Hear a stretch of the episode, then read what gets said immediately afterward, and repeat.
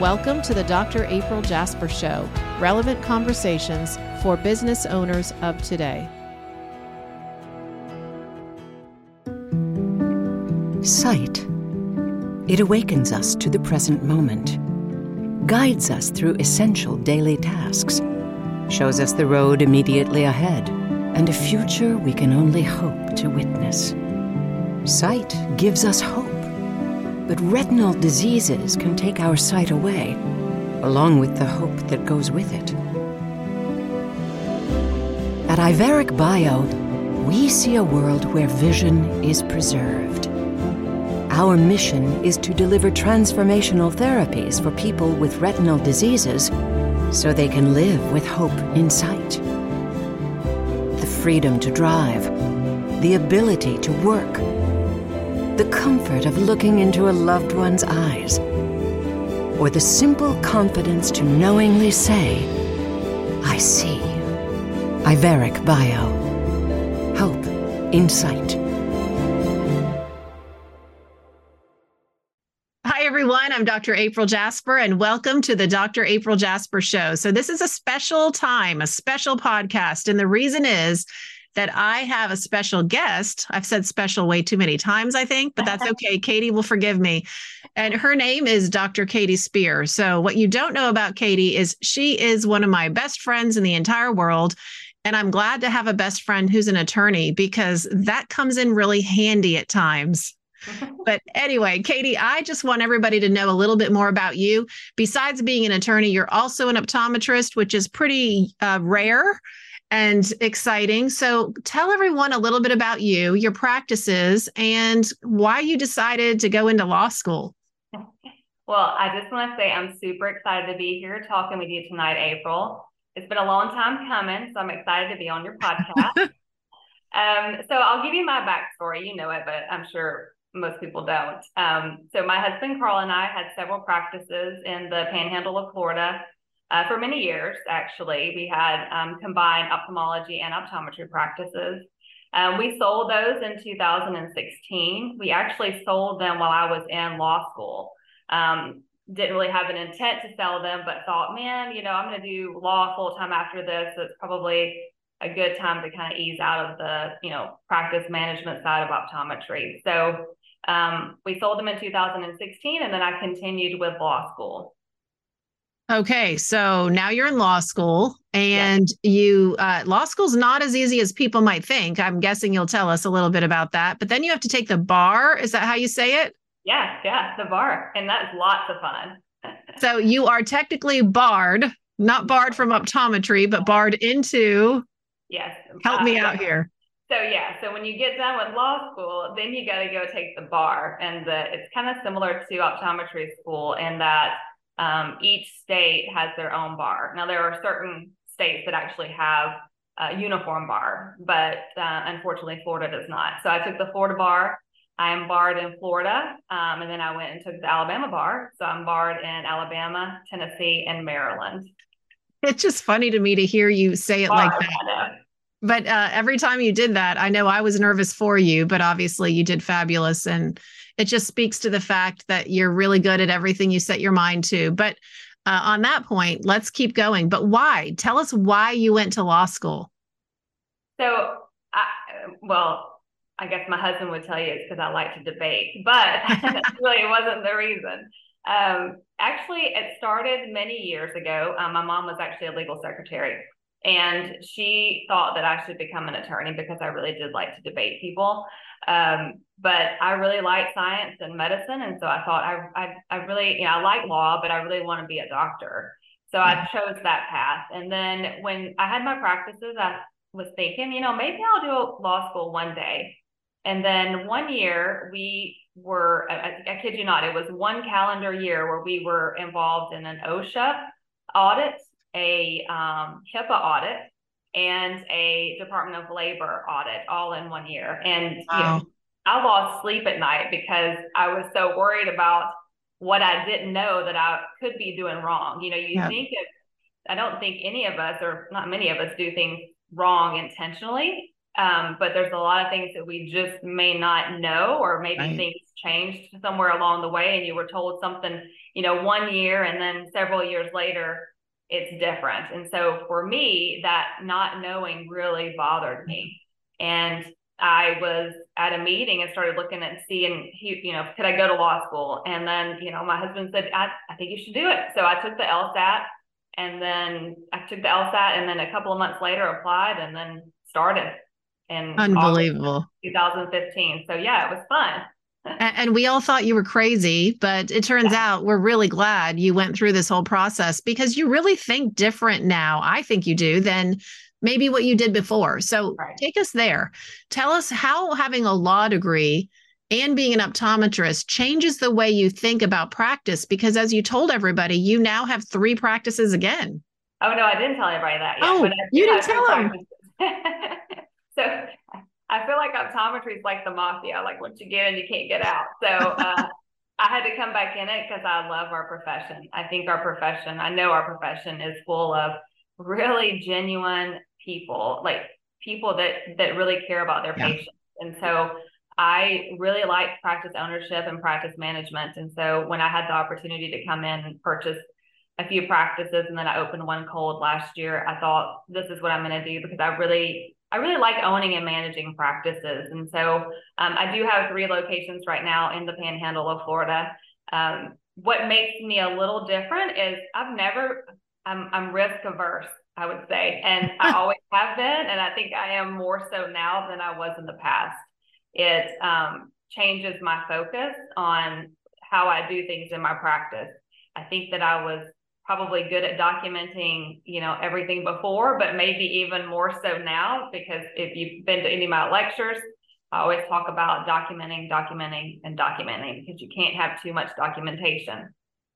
Yep, I absolutely understand that. And yet, I don't know that we're all so good at it. I've even heard people say and seen it on social media networks and channels, you know what, that'll never happen to me. And so never happened to you, trust me, when it happens to you, you'll wish that you'd followed the advice that uh, Katie gives you. But so, Katie, what I want to do with the rest of our time is I want to give you some information. So, I want you to act as a lawyer now, and I want to give you information, and I want you to help me as an optometrist think about how I need to use this information. So, we're going to do this a little different.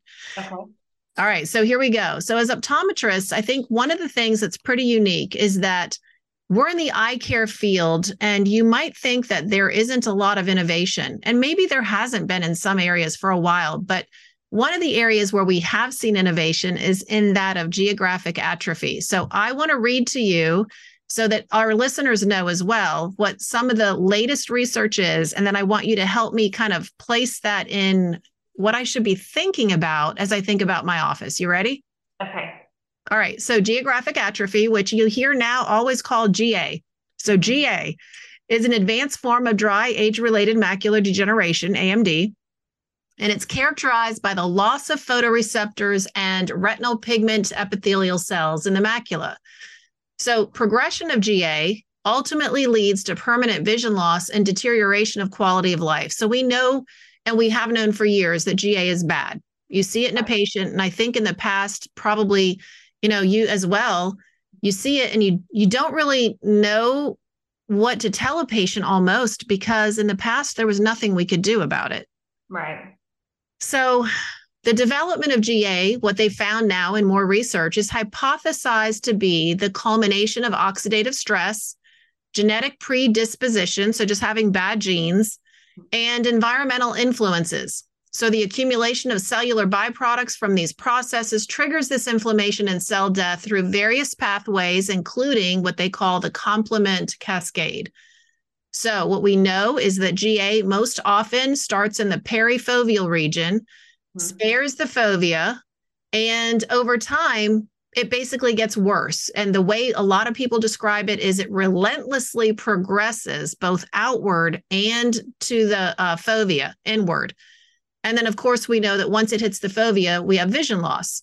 Right. So in the past, we basically knew there was nothing we could do about it. So the big ethical dilemma was what do I tell a patient? How do I tell them they have this condition that I can't help them with? And we really didn't know a timeline on how fast it would progress. No. But now we have drugs such as that which Iveric Bio has come up with called Izervay, and it's been approved for the treatment of geographic atrophy secondary to AMD. Treatment, by the way, in case anyone hasn't heard about it, is in the form of an intravitreal injection. It targets the source of retinal cell death and may preserve the upstream benefits of the complement system. All right, so I'm going to stop there and ask Katie. So now that we have a treatment for GA, something that can be done, even though we're not the ones doing the injections, what is our responsibility and really what should we be thinking about? So I think that's a really good question, April. Um, so what this does is it essentially starts changing the standard of care for geographic atrophy. Yeah. Anytime you have a new treatment, especially a new treatment where we had no treatment before, you know, there wasn't really anything that we could do to um, right. stop it. And so we just watched patients get worse, right? yeah. now that you actually have something to treat it with, it's imperative for us as optometrists because you know most most patients come through our offices. Um, it's Im- important for us to not only diagnose patients now, but also ensure that they act, they get the proper referral and on time because we know that the referral has to be timely in order to get this treatment to prevent that progression, that loss of vision. So the two clinical studies, and I don't know that we told anybody about this either, Katie. So what is one of your other degrees in? Uh, public health and epidemiology. So. So you've done a few clinical studies in your time, right? I've done a lot of research over my time. I started in a USDA lab in college, uh, working on catfish, if you can believe it. But um, yeah, it's weird. but then through the through optometry school and my master's degree and, and even in my offices i've done research on dry eye contact lenses um, solutions uh, myopia control a whole slew of research i think that research is so important for us um, in medicine to not only keep keep up with it you know what is current right. what, what's being developed but also when you have a new treatment to to in, be able to introduce it to your patients um, I like to talk, use research to educate doctors, like when I'm given continuing education, obviously, and the doctors in my practices, but also my patients. I think that's very important for us to to be involved with and to keep up with. So, what do you think the value is? I mean, you sort of said it, but what do you think the value is in having clinical studies to back up what you do? How do patients feel about that? And, you know, you said you use it to kind of educate your patients but what do you think the value is overall? It lends an air uh, credibility to you, right? Yep. And to what you're saying. Because it's not just Katie's thought that this might be a good thing for you. It is actually truly based on, you know, proper, done right research. And I think that's that's really important for us to educate our patients on because sometimes, especially if they've had something that they've had for a while or they heard before that it couldn't be treated or there was nothing to do for it to educate them on what is current and, and what those studies actually say can be done for them. Absolutely. Well, let me read you the studies because I want everyone, all our listeners, to hear it as well. So, the approval of Izervay was based on two phase three clinical trials. They are Gather 1 and Gather 2. They both evaluated the safety and efficacy of monthly two milligram intravitreal injections. So, over a 12 month period in both trials, Izervay showed a statistically significant reduction in the rate of geographic atrophy growth. Slowing of the disease progression was observed as early as six months, with up to a 35% reduction in the first year of treatment. So, wow. what is the uh, takeaway message, do you think, there? Uh, I think you've got to find the patient. so, yes. one is, is diagnosing the patient um, timely, like I said, and then two, making the proper and timely referral so that we um, we do what's right for the patient and we do what's right for us too. So how do you so how do you diagnose geographic atrophy? What do you use in your practice, April? Yeah, I think what's really cool about this whole I the whole, oh, the whole process and the fact that we have now a treatment option for GA is that we also have the diagnostic capability probably in most of our offices already. So, an OCT. So, the two things that most people are looking at, and there's going to obviously be a lot of research that comes out, but the two methodologies for early detection are really hypertransmission areas on OCT Mm-hmm. And then fundus autofluorescence, what, what that'll show, if you have fo- the ability to do fundus or FAF is what people call it, but it'll show hypo autofluorescent or dark appearing areas. And right. so I think that's those are the two things that we really want to look at is what can we find on our OCT? And then if you have FAF, that's where you're going to be able to tell early that you have any signs and can diagnose GA. And so I would I would say too, you know, if you don't have an OCT in your practice, but you have a patient who you are suspicious for this, you do have a duty to refer that patient for um, testing, either to an optometrist who has an OCT who can, you know, follow the patient or, or diagnose the patient, or to a, a, retinal specialist too. So just because you don't have the OCT doesn't mean that you don't have a duty to diagnose it. And now that we have treatment, it's very important for us to diagnose this early rather than later. So the median time, I thought this was interesting as well, from diagnosis to foveal involvement is two and a half years. Wow. So when you think about how often a patient comes back to the practice, Katie and I do a lot of uh, talk, a lot, lot of speaking on contact lenses. Mm-hmm. And so mm-hmm. we know the average time from a patient coming back when they wear glasses the first time to the second time is how much? Remind me again. It's two, years. yeah, years. two years. No, I but, think it was more like three, wasn't it? I think it was two and a half to three. Yeah. And so mm-hmm. now you take a patient where they come in the first time, you and they might have geographic atrophy. You don't diagnose it, they're probably not going to be back in the office before that could end up involving the fovea. Right. So that's kind of the way I like to look at this too is how important it is to diagnose this right away. Now there's something that can be done, and you truly can add. I, I love how I heard an, uh, one of the retina specialists I talked to today. He says, if you refer as soon as you diagnose a GA lesion, you can add several years of central vision to a patient's life. Wow, that's incredible. Yeah, I think when we when we look at it that way, it really changes what is my protocol? What's my process going to be in my practice to make sure this is one of those things I definitely don't miss for my patients? And that's why it's important to really get that referral in.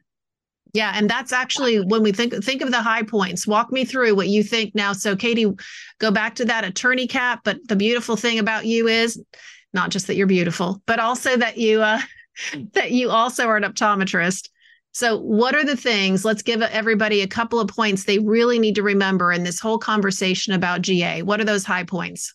So, one, um, diagnose it and diagnose it early. If you don't have an OCT that you can use to diagnose it, or you know you're suspicious, you need to get the patient seen. I would refer, um, I, but but I refer um, if I have a question about anything because I think that it's in the best interest of the patient and and my best interest too from a legal standpoint to make sure that I know exactly what's going on with that patient.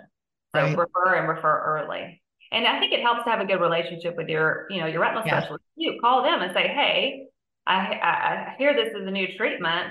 Okay, what what are you looking for? You know, when do you want me to see it? How quick can I get patients in? Because you know, sometimes we call to get a patient in, and it can be delayed, and the patient doesn't get there for a few weeks. I think also it's really important to make sure that when you do refer a patient that you educate them on how important it is that they go to that appointment because it is so timely because right. they showed that you can spare the vision um, if you if the patient gets there in a timely manner. So it's really important to educate your patient that hey i'm making this referral.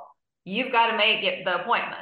And if you have a problem with getting in or something happens you got to let me know and i will you know we'll make sure that you get there because um, it is important that the patient actually goes to the appointment right absolutely and you know it, it makes me think of we know the compliance rate for people that have glaucoma and are given drops is very low but i really feel like these patients they understand that this is a disease that is going to that in the past didn't have a treatment now it right. does and if right. they don't do something that they're going to have a problem down the road and i think too it the other, other thing I'm always concerned about is that as optometrists, we'll think of this as we do diabetic retinopathy and wait until their vision is affected when it actually is the worst thing you could do.